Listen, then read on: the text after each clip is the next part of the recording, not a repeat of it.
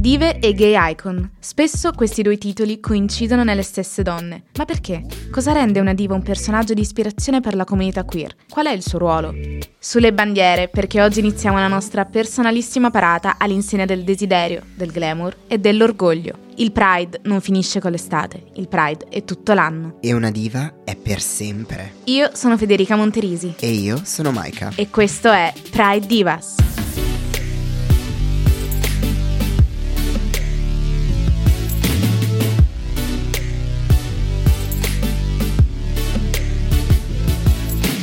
Preparatevi ad essere sommersi da lustrini, paillette, gioielli e lunghi strascichi di seta perché con questo podcast entreremo nel favoloso mondo delle dive. Yes. Non parleremo semplicemente di quanto queste donne siano state talentuose e affascinanti. No, no, racconteremo gli scandali, gli intrighi di palazzo, le loro ombre, gli scheletri nell'armadio. Praticamente ogni aspetto delle loro vite e carriere. E lo faremo attraverso il queer gaze, ovvero il punto di vista delle persone LGBT che hanno incoronato queste donne come icone gay e icone queer. Capiremo cosa vuol dire questo termine, che valore ha avuto nel corso degli anni e quanta importanza continua ad avere ancora oggi. Eccoci con la quarta puntata di Pride Divas. Ciao Maika, oggi meno stressato dell'altra volta? Amo sì, totale, anche perché non vedo l'ora di iniziare a parlare di lei. E allora partiamo subito e presentiamo la diva di oggi. Se nelle scorse puntate vi abbiamo parlato di dive in bianco e nero, oggi lasciamo spazio a colori, paillette e luci strobo.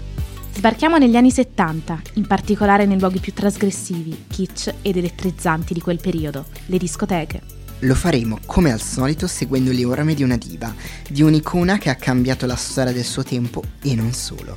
Oggi assisteremo alla nascita della diva moderna e di un tipo di icona queer più matura e consapevole. Lei è considerata una vera e propria regina della disco music, anzi, the queen of the gay disco. La protagonista di oggi è Grace Jones. Classe 1948, nata sotto il segno del toro a Spanish Town in Giamaica, Grace Jones segna l'inizio di una nuova idea di diva e di femminile nella cultura pop. Identificata come grintosa e anticonformista, per tutta la sua carriera Grace Jones ha urlato a gran voce la sua forza e il suo orgoglio, giocando sul filo dell'ambiguità, del bene e del male, del sacro e del profano. Ma non è sempre stata così. Vi ricordate cosa abbiamo detto nelle scorse puntate sull'infanzia delle dive? Che è sempre traumatica e complicata? Ecco, anche quella di Grace Jones non fa eccezione. Ma andiamo per ordine. Grace è la terza figlia di una famiglia umile. I suoi genitori, Robert e Marjorie, decidono di cercare fortuna negli Stati Uniti e così la affidano, insieme ai suoi fratelli, alle cure della nonna materna e del suo compagno, Peart. È lui a fare da antagonista nell'infanzia di Grace.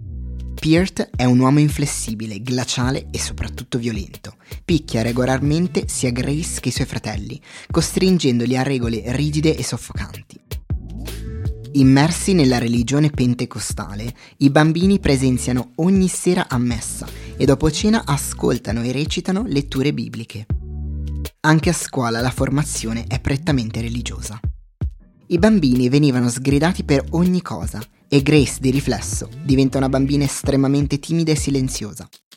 In più il suo aspetto, molto esile, è causa di prese in giro e di bullismo da parte dei suoi coetanei. Se a casa c'è il terrore e a scuola si sente a disagio, l'unico posto felice per lei è l'immensa e sconfinata natura giamaicana. Ogni giorno percorre chilometri tra boschi e campi agricoli, spesso in compagnia di sua nonna, con cui raccoglie frutta ed erme commestibili. La stessa nonna che le insegna a cucinare e le fa conoscere i profumi e i sapori della cucina giamaicana. Grace trova la pace in queste piccole parentesi e nello sport.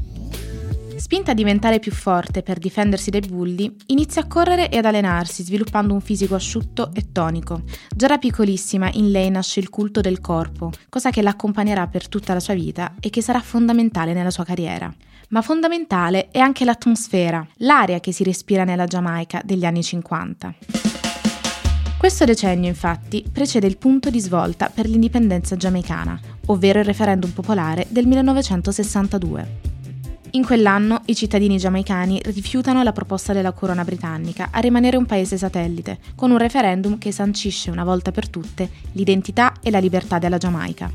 La Giamaica aveva dato prova più e più volte nel corso dei secoli di essere un paese indipendente e in grado di mettere su una democrazia sana e produttiva, basata sul lavoro e sulla ricchezza dell'isola prima contro la dominazione spagnola, poi contro i coloni inglesi. Quelli che nei secoli precedenti erano stati schiavi deportati dall'Africa per lavorare nelle piantagioni, ora combattono per ottenere l'indipendenza, fieri e orgogliosi delle proprie origini. Gli anni 50, quindi, profumano di rivoluzione e di una libertà non ancora conquistata. Sono anni costellati da manifestazioni e rivolte popolari, azioni pacifiche e altre più violente, ed è in questo contesto che Grace muove i suoi primi passi e inizia a formare il suo carattere. Se da un lato vive la rigidità di una formazione religiosa e conservatrice, dall'altro annusa l'odore di cambiamento e progresso, figlia di un popolo ribelle e combattivo. All'età di 13 anni, Grace torna a vivere con i suoi genitori e insieme ai suoi fratelli si trasferisce a Syracuse, nello stato di New York. Suo padre, che era arrivato negli Stati Uniti come bracciante agricolo, adesso ha intrapreso la carriera religiosa ed è diventato un ministro pentecostale. La fede l'aveva salvato anni prima da un tentativo di suicidio. La vita negli Stati Uniti è ben diversa da quella che Grace aveva vissuto in Giamaica.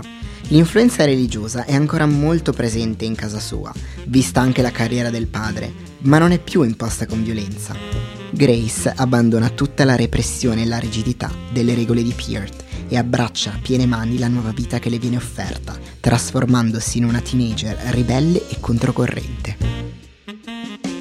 Sono tante le sere in cui scappa con suo fratello a New York per vagare tutta la notte per locali, principalmente frequentati dalla comunità queer. Le luci soffuse, l'aria pregna di fumo e il sapore pungente dell'alcol sono tutte cose nuove per una ragazza come lei, ma sorprendentemente è in questi luoghi che Grace si sente più al sicuro. Rinnega tutto quello che le è stato insegnato a furia di botte e inizia a scoprire e a ritrovare se stessa in luoghi in cui la gente invece va per perdersi e lasciarsi andare.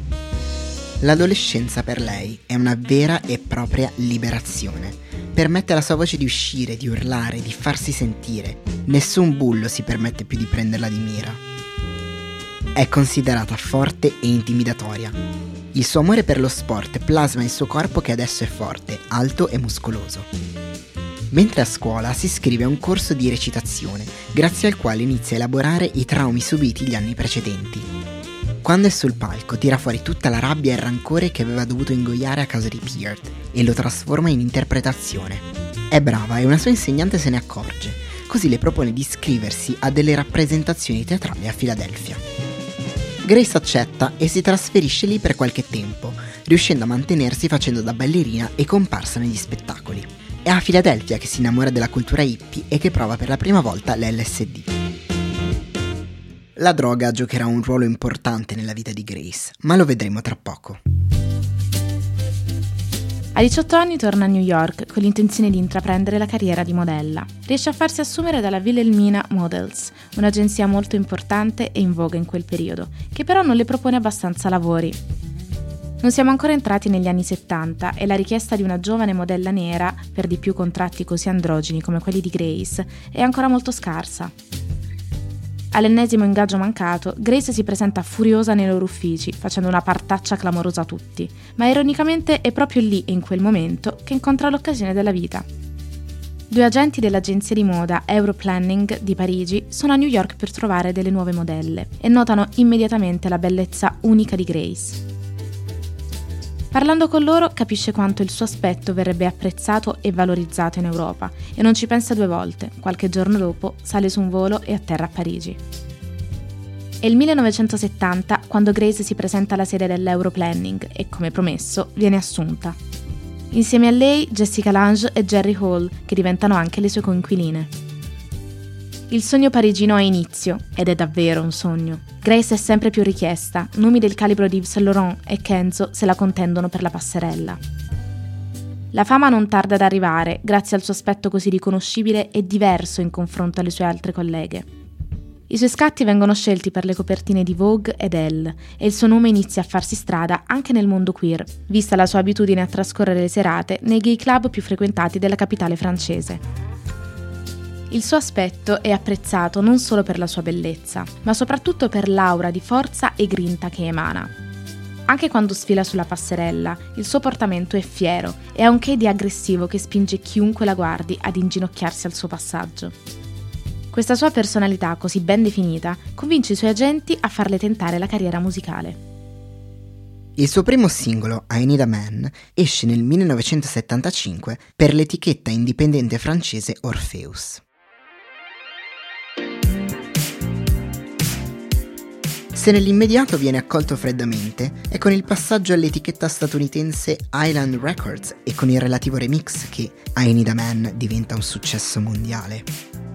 Incluso come singolo nell'album di debutto Portfolio, raggiunge rapidamente il primo posto nella classifica Billboard per la musica disco. I luoghi tanto amati da Grace, le discoteche, diventano anche quelli dove ha più successo, soprattutto in quelle gay. Il suo modo di raccontare il desiderio sessuale nei confronti degli uomini è suadente e allo stesso tempo aggressivo, e la sua voce grave suona ambigua e androgina quanto il suo aspetto. La comunità queer del tempo si lascia stregare.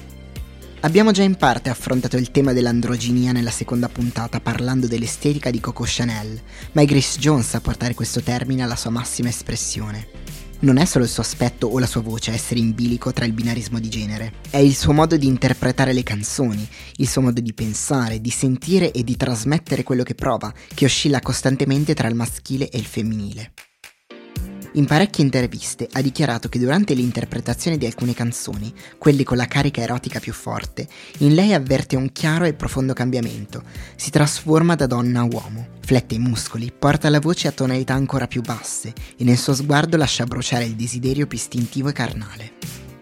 Grace dichiara: Mi piace vestirmi come un ragazzo, lo adoro. Il futuro non è il sesso. Puoi essere un ragazzo una ragazza, qualunque cosa tu voglia. È questo suo trasformarsi sul palco a stregare la comunità LGBT e a creare la famosa connessione tra un artista e il suo pubblico. Un pubblico che si innamora e la invidia contemporaneamente, che la desidera e vorrebbe essere desiderato. Un pubblico che non riesce a non venerarla.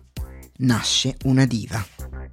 Nel 1976 escono altri brani come Il Find My Way to You e Sorry, ma è con una cover che Grace Jones ottiene la consacrazione come regina della disco music. Incide la sua versione di La Vie en Rose. La celeberrima ballad francese viene rinnovata da un sound caraibico, una bossa nova che dà una nota fresca, estiva e spensierata, in perfetto contrasto con la voce calda di Grace.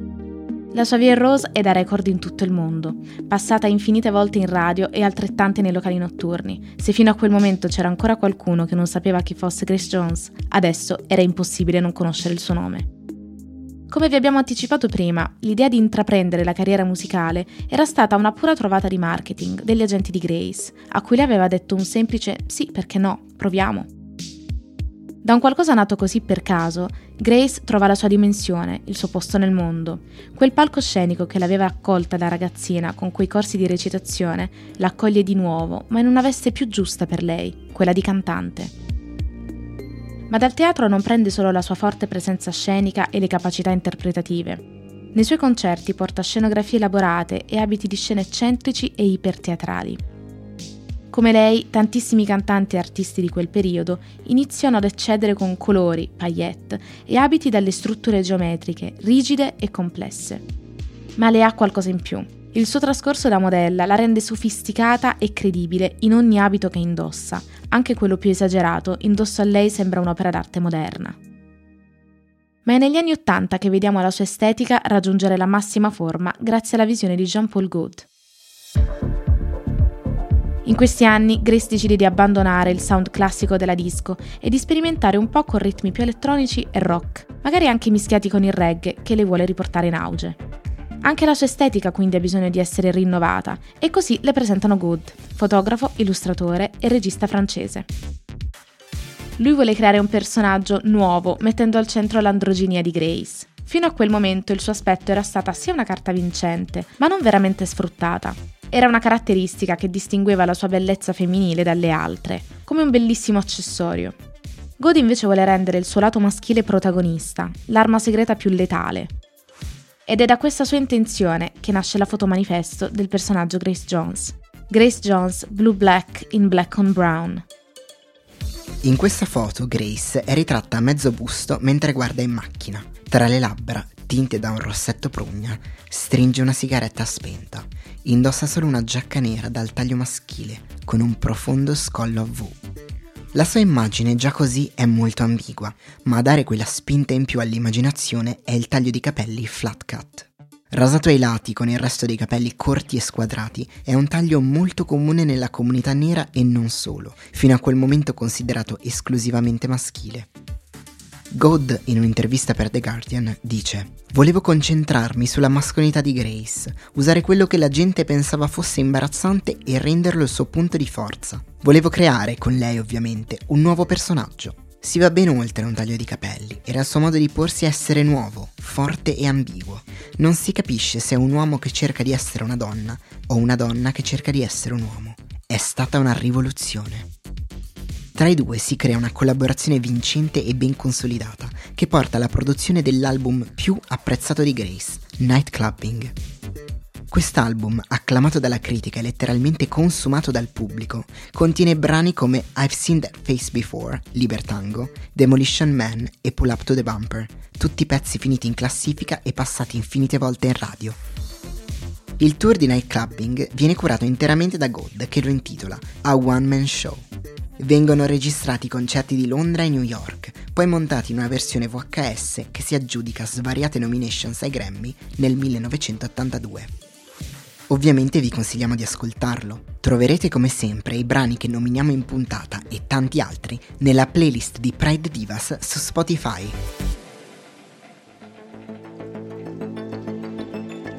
Appena due anni dopo, Grace incide la sua canzone più identitaria, Slave to the Rhythm. L'insieme del sound blues e dei synth anni 80 crea una melodia sospesa e ipnotica che ben si accompagna alla modulazione della voce di Grace e alle sue variazioni durante tutta la durata del brano.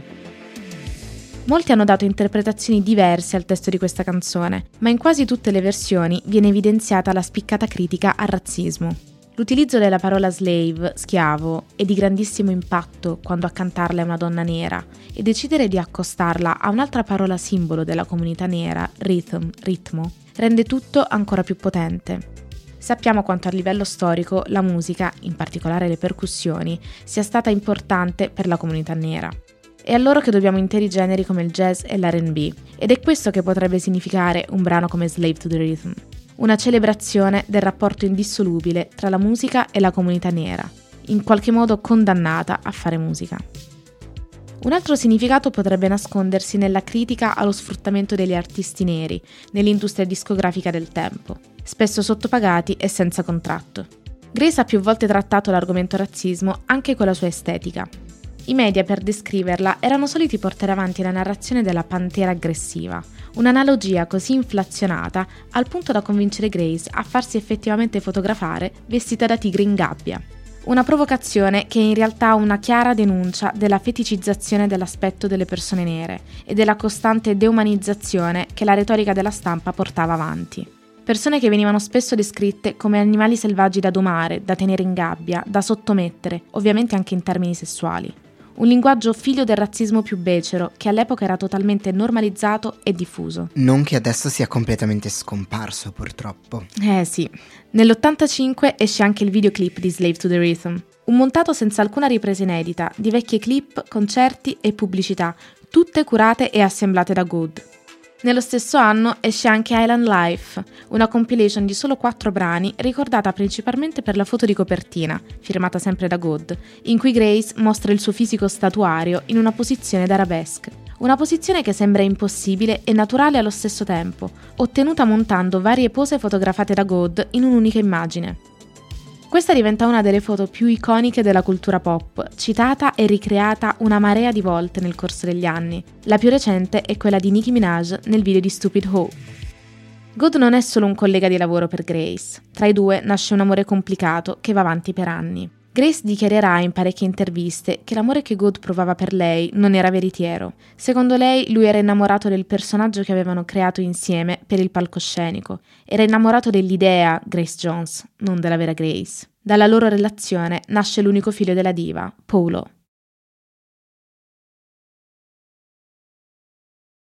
Come avrete potuto intuire, Grace Jones è una diva dal carattere decisamente pungente e quale modo migliore per scoprirlo in tutta la sua grandezza se non con la rubrica Chiacchiere tra Girls. Raga, Grace è una regina, oltre che delle discoteche, soprattutto del caos. Ogni concerto, intervista, ogni uscita pubblica equivale a un aneddoto iconico, quindi preparatevi a sentirne delle belle. Partiamo dalla sua belvata più iconica, clamorosa ed epocale, lo schiaffo in diretta al giornalista Russell Harty. È il 1980 quando Grace viene invitata dalla BBC al talk di Harty. È nel pieno della sua carriera, nel momento di passaggio dalla disco all'elettronica, ed è seduta lì con il suo meraviglioso completo nero e iconico taglio di capelli. Hardy, in tipico stile da talk anglosassone, si rivolge a lei con sarcasmo, ma esagera un po' troppo, scadendo nella maleducazione quando commenta negativamente il suo profumo dicendole in pratica che puzza. Cioè, raga, pensate a un inglese che ti dice che puzzi. È veramente il colmo. Oltre a questo commento a peggiorare la situazione, ci si mette anche la posizione delle sedie. Il presentatore, per parlare con gli altri ospiti, dà totalmente le spalle a Grace, che resta visibilmente perplessa e irritata dalla cosa. Così che fa? Inizia a schiaffeggiarlo, prima quasi come scherzo, poi sempre più forte, tra le risate del pubblico che l'applaude e le facce sconcertate degli altri ospiti, il tutto in diretta sulla TV nazionale. Ovviamente i media iniziano a rimbalzare la notizia che la Jones era ubriaca o sotto l'effetto di sostanze stupefacenti. Ma Grace smentisce tutto e dice che semplicemente quel giorno era stato parecchio pesante, uno di quelli pieni di impegni in cui devi correre da una parte all'altra per un servizio fotografico e mille interviste. E il modo in cui l'aveva trattata Hardy l'aveva fatta arrabbiare. E ha ragione lei, non si manca di rispetto a una diva. Sempre per restare in tema interviste, nel 1985, durante la promozione di Slave to the Rhythm, le viene chiesto esplicitamente in un'intervista quale sia il suo orientamento sessuale. Lei risponde che non le piace porsi dei limiti, che lei fa quello che vuole nel momento in cui lo vuole, che sì trova attraenti le donne quanto gli uomini, ma che questo, come niente e nessuno, può definirla. Crede fermamente nel costante fluire delle cose e nell'imprevedibilità della vita. Quindi sì, lei si dichiara bisessuale, ma pone il giornalista di fronte a un ragionamento molto più ampio e complesso, a cui l'uomo si limita a non rispondere e a fare faccette a livello barbaro d'urso. E lei non gli è stata dal collo? Grande dimostrazione di autocontrollo, Queen. La terza intervista che vi proponiamo è di nuovo in Inghilterra, ma stavolta facciamo un salto nel tempo e arriviamo negli anni 90. Il programma si chiama So Graham Norton, di quel king clamoroso di Graham, che se non conoscete male malissimo andate immediatamente a recuperare qualcosa. Comunque, dicevo, siamo nel 1994, quando Graham ha l'onore di intervistare la leggendaria Grace Jones, e lui, a differenza di Hardy, ne è consapevole. Passa l'intera intervista a venerarla e a fare battute complici con lei, rendendo la chiacchierata estremamente godibile sia per Grace che per il pubblico. Ma non finisce qui. Uno dei giochi che Norton proponeva nel suo programma era di chiamare il numero di una persona comune, ma attentamente scelta dal suo team di autori, per la sua professione. Così Grace digita un numero, rigorosamente su un telefono fisso a forma di orsacchiotto, e a rispondere dall'altro lato della cornetta c'è un uomo che come mestiere fa le faccende domestiche in casa altrui. E fin qui niente di strano. Se non fosse che lui le faccende le fa nudo. Slay, cioè sogno erotico di milioni di gay. Vi lascio immaginare il siparietto esilarante che ne viene fuori, ma questa intervista, come tante altre, dimostra alla stampa e al pubblico che Grace non era una drogata, un po' troppo piena di sé che si diverte a picchiare i giornalisti. E sì, perché ovviamente questa fu la voce che si sparse dopo l'accaduto con Hardy. Dimostra quanto alla mano, irriverente e spiritosa sia, e soprattutto quanto rispetto abbia per chi lavora. Raga, l'accaduto con Hardy fu così d'impatto che addirittura alla morte del giornalista andarono da lei per delle dichiarazioni e lei, Queen, rispose che non ne sapeva niente, non l'aveva ucciso lei, che aveva un alibi. Sempre in tempi più recenti la vediamo esibirsi al giubileo della regina Elisabetta. Lei è una grandissima amica di Elton John, ovviamente, che la prega per mesi per convincerla a esibirsi in quell'occasione. Ovviamente ci riesce, ma lei non porta una semplice esibizione, lei crea una vera e propria performance. Canta Slave to the Rhythm mentre fa girare un hula hoop sui fianchi, semplice, d'impatto. L'aveva già fatto in passato, ma replicarlo in questa occasione, all'età di quasi 70 anni, in occasione del giubileo della regina, è stato letteralmente iconico. Ma iconici sono anche i suoi rapporti con Andy Warhol e Keith Haring, per cui Grace diventa una musa.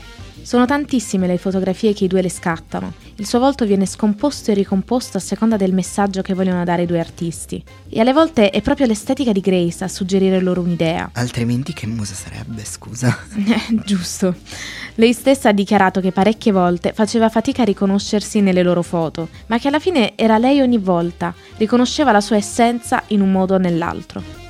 Ma oltre alla moda, alla musica e alla fotografia, Grace si concede anche al cinema. Nel 1985 recita in Conan il distruttore, interpretando una guerriera, e l'anno dopo è scelta per il ruolo di Mayday nel film di James Bond 007, Bersaglio mobile.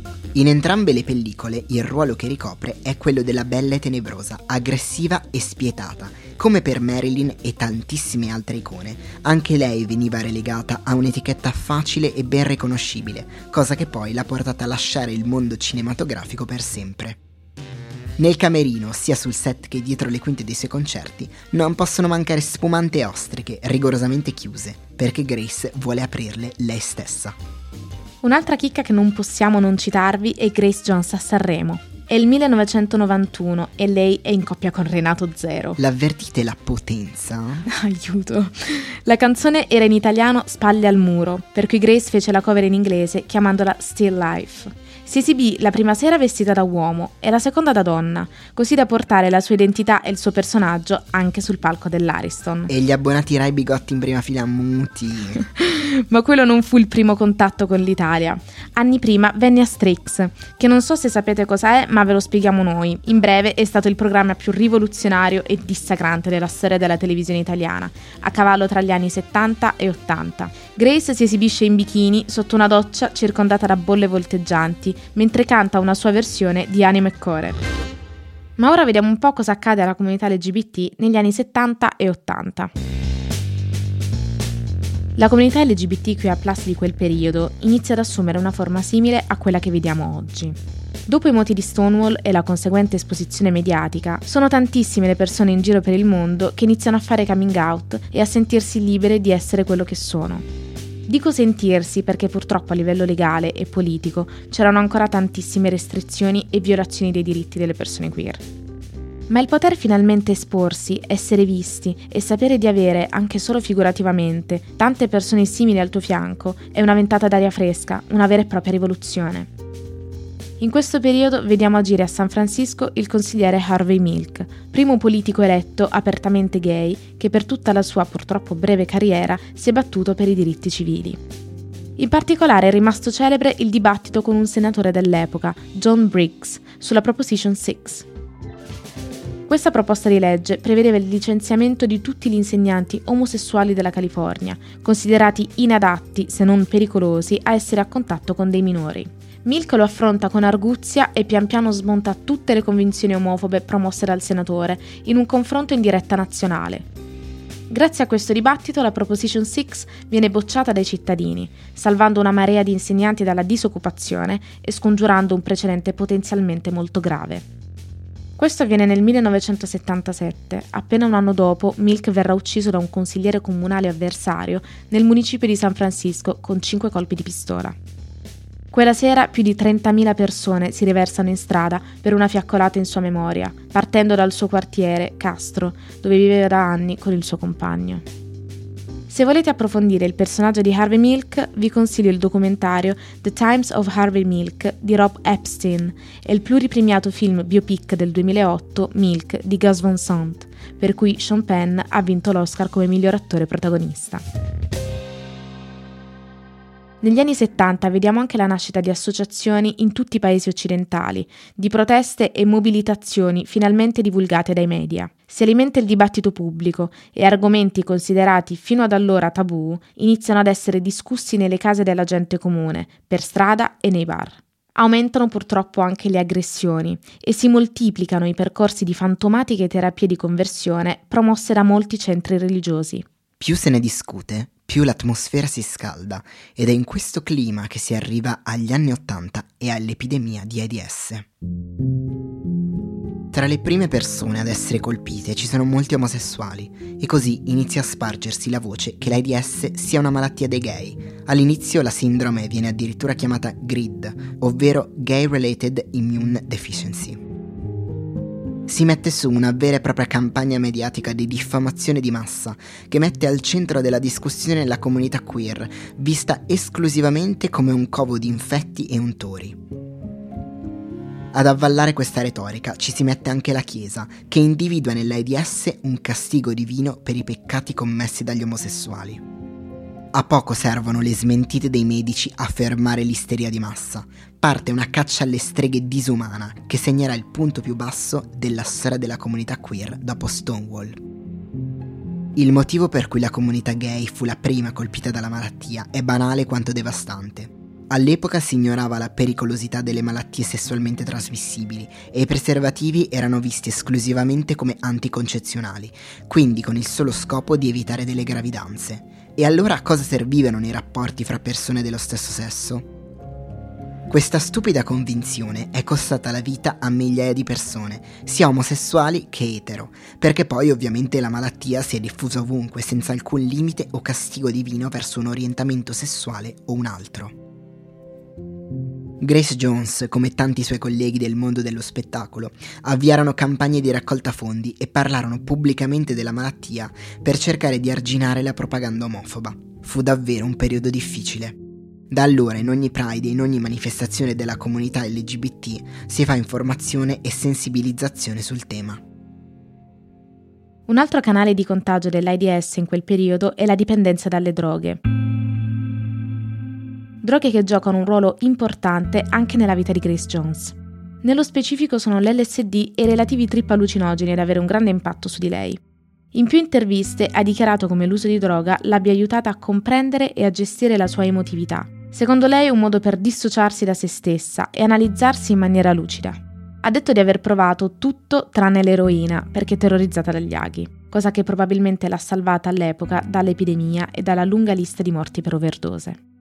Dice che ogni droga le ha mostrato qualcosa di diverso di se stessa e del mondo, una sorta di viaggio catartico e spirituale che Grace rivendica con orgoglio, senza alcun tipo di rimpianto. È sempre molto razionale nelle modalità in cui prova un tipo di droga che non conosce.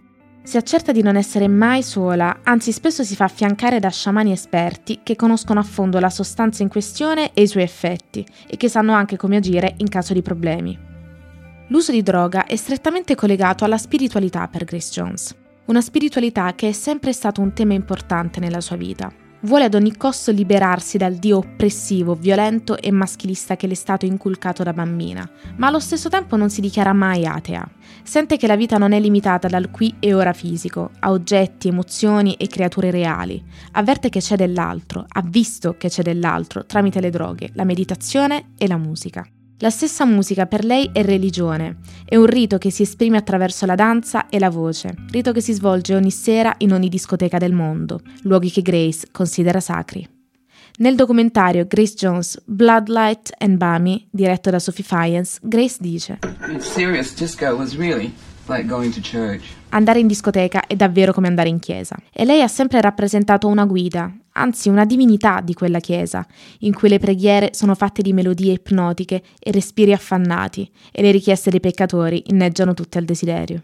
Questa sacralità libera, al limite del blasfemo, riecheggia nei cuori di molte persone queer che, come Grace, non si riconoscono in nessuna religione codificata, ma provano comunque un'attrazione per un qualcosa oltre la realtà terrena. Un'altra religione di Grace è quella del suo corpo.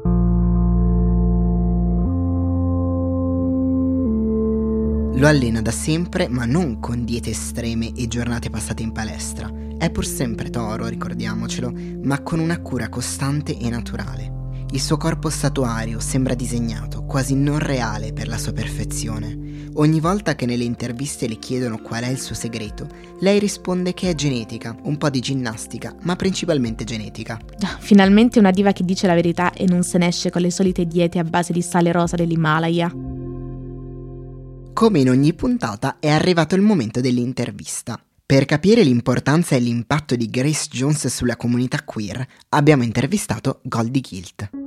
Ed eccoci qua con la nostra ospite di oggi. Ciao cara, grazie mille di aver accettato il nostro invito, benvenuta a Pride Divas, presentati al nostro pubblico. Ciao a te carissimo e ciao a tutte le persone che ascoltano. Io sono Goldie Guild, sono un artista queer che si diretta nella performance di genere con un personaggio molto costruito e pieno di reference.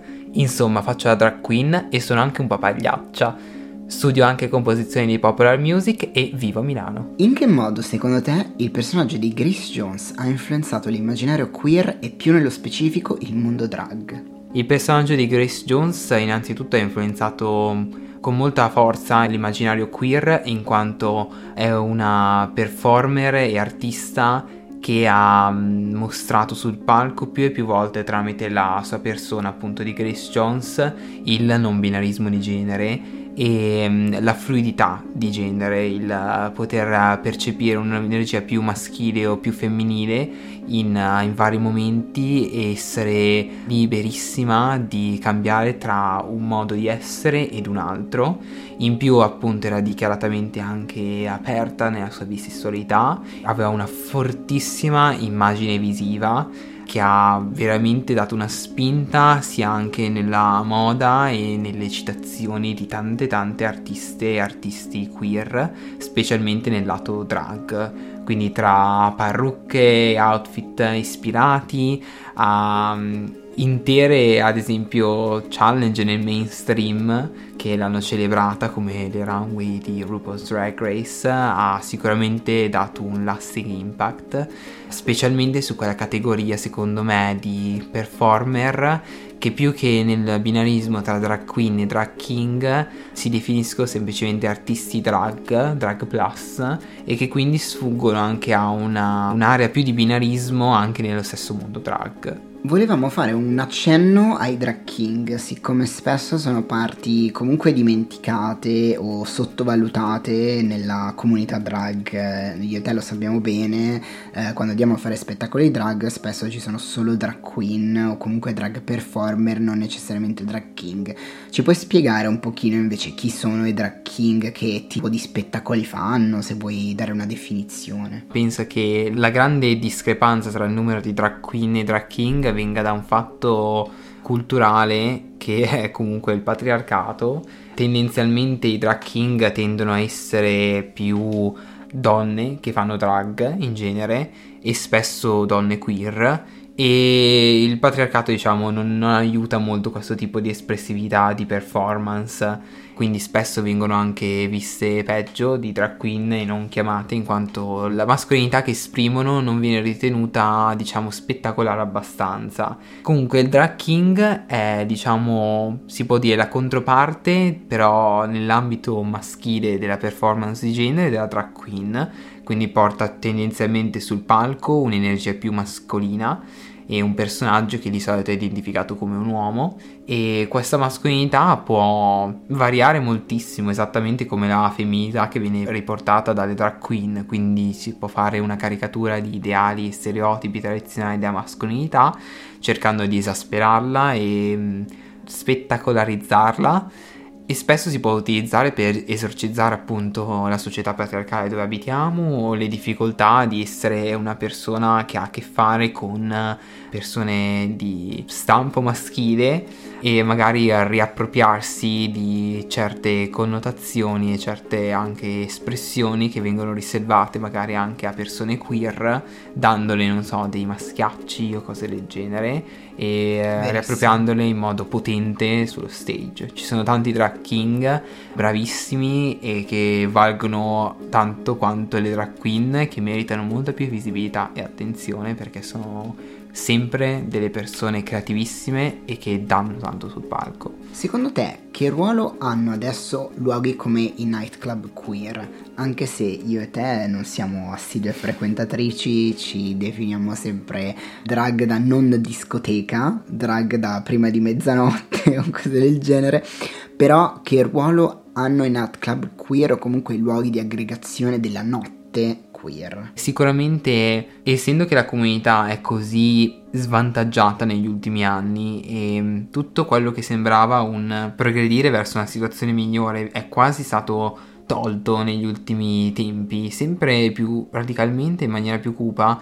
Penso che i nightclub ora come ora abbiano un'importanza nuova e fondamentale per eh, le persone queer in modo da ritrovarsi e fare il luogo di comunità che serve per eh, ristabilire un equilibrio e una potenza di comunità. Comunque sia il club crea proprio questo ambiente di safe space che è um, un idillio magari anche temporaneo ma che per una notte ti fa completamente dimenticare che al di fuori bisogna costantemente lottare per uh, i propri diritti, per reclamare la propria identità e per essere trattati con la decenza di un essere umano. E ti fa anche sentire parte di qualcosa. Si condividono comunque tanti valori e la musica non è una cosa da sottovalutare in quanto la musica da sempre è un'attività che porta insieme molte persone e che dà dei codici, porta dei messaggi che arrivando a una certa categoria le persone queer le unificano e le fanno vivere di pazza gioia per una intera notte. Secondo te le icone queer sono ancora necessarie nella società contemporanea? Perché? E se riesci a citarne qualcuna e come mai sono importanti adesso? Allora, le icone queer sono assolutamente fondamentali anche oggi.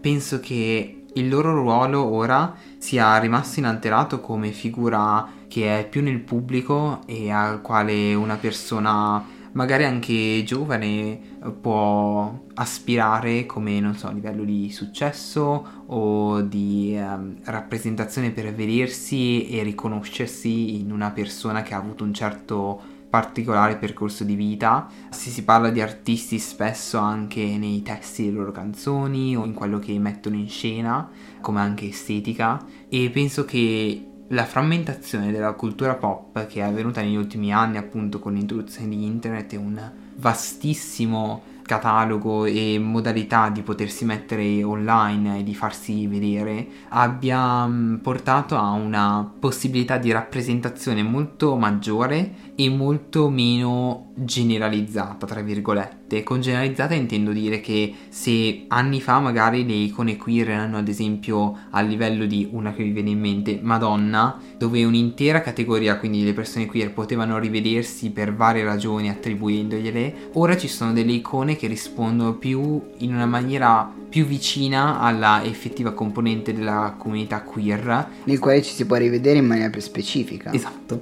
Ad esempio alcune che mi vengono in mente possono essere Dorian Electra, possono essere Evel Kane, Kim Petras.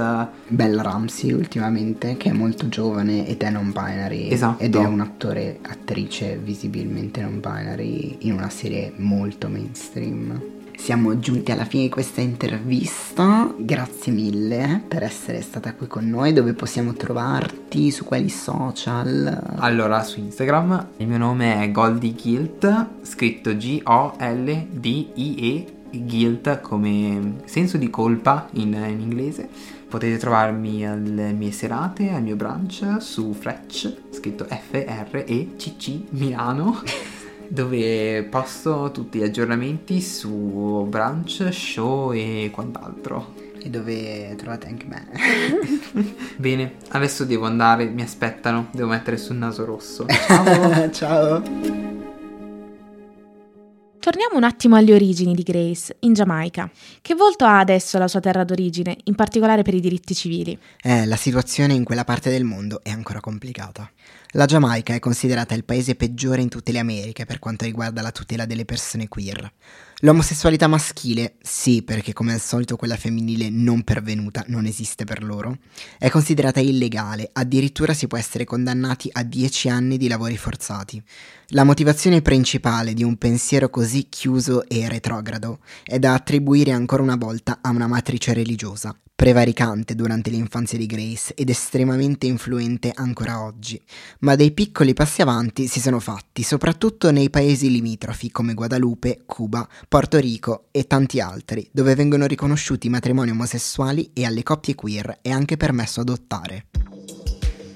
Per quanto riguarda la nostra meravigliosa Grace, lei attualmente è in piena attività.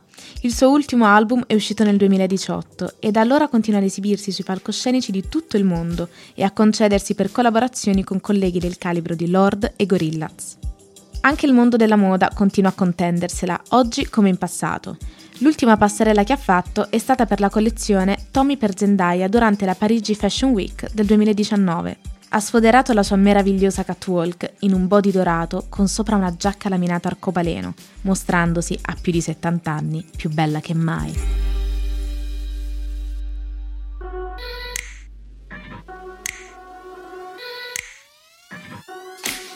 E anche oggi siamo arrivati alla fine di questa puntata. Volata anche questa, non me ne sono quasi accorto. Grace è uno di quei personaggi iconici, ma non realmente conosciuti, quindi speriamo di essere riusciti a spargere un po' il verbo, anzi il culto della divina. Come sempre troverete altri magici contenuti su Instagram alla pagina Pride Divas Podcast. Posteremo lì le varie foto di cui abbiamo parlato in puntata, così potrete apprezzare la Queen in tutto il suo splendore. E ora andiamo con i saluti di rito.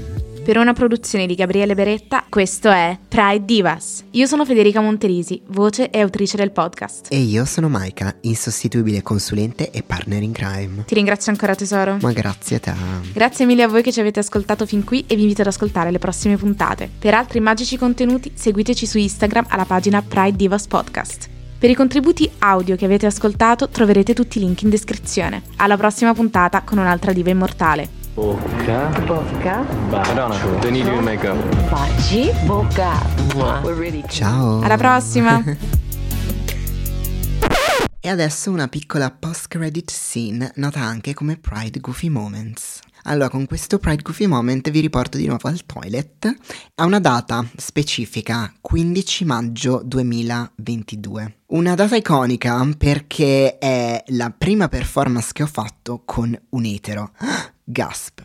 Allora, dovete sapere che al toilet si può esibire chiunque come ospite, letteralmente tu vai lì e fai quello che vuoi.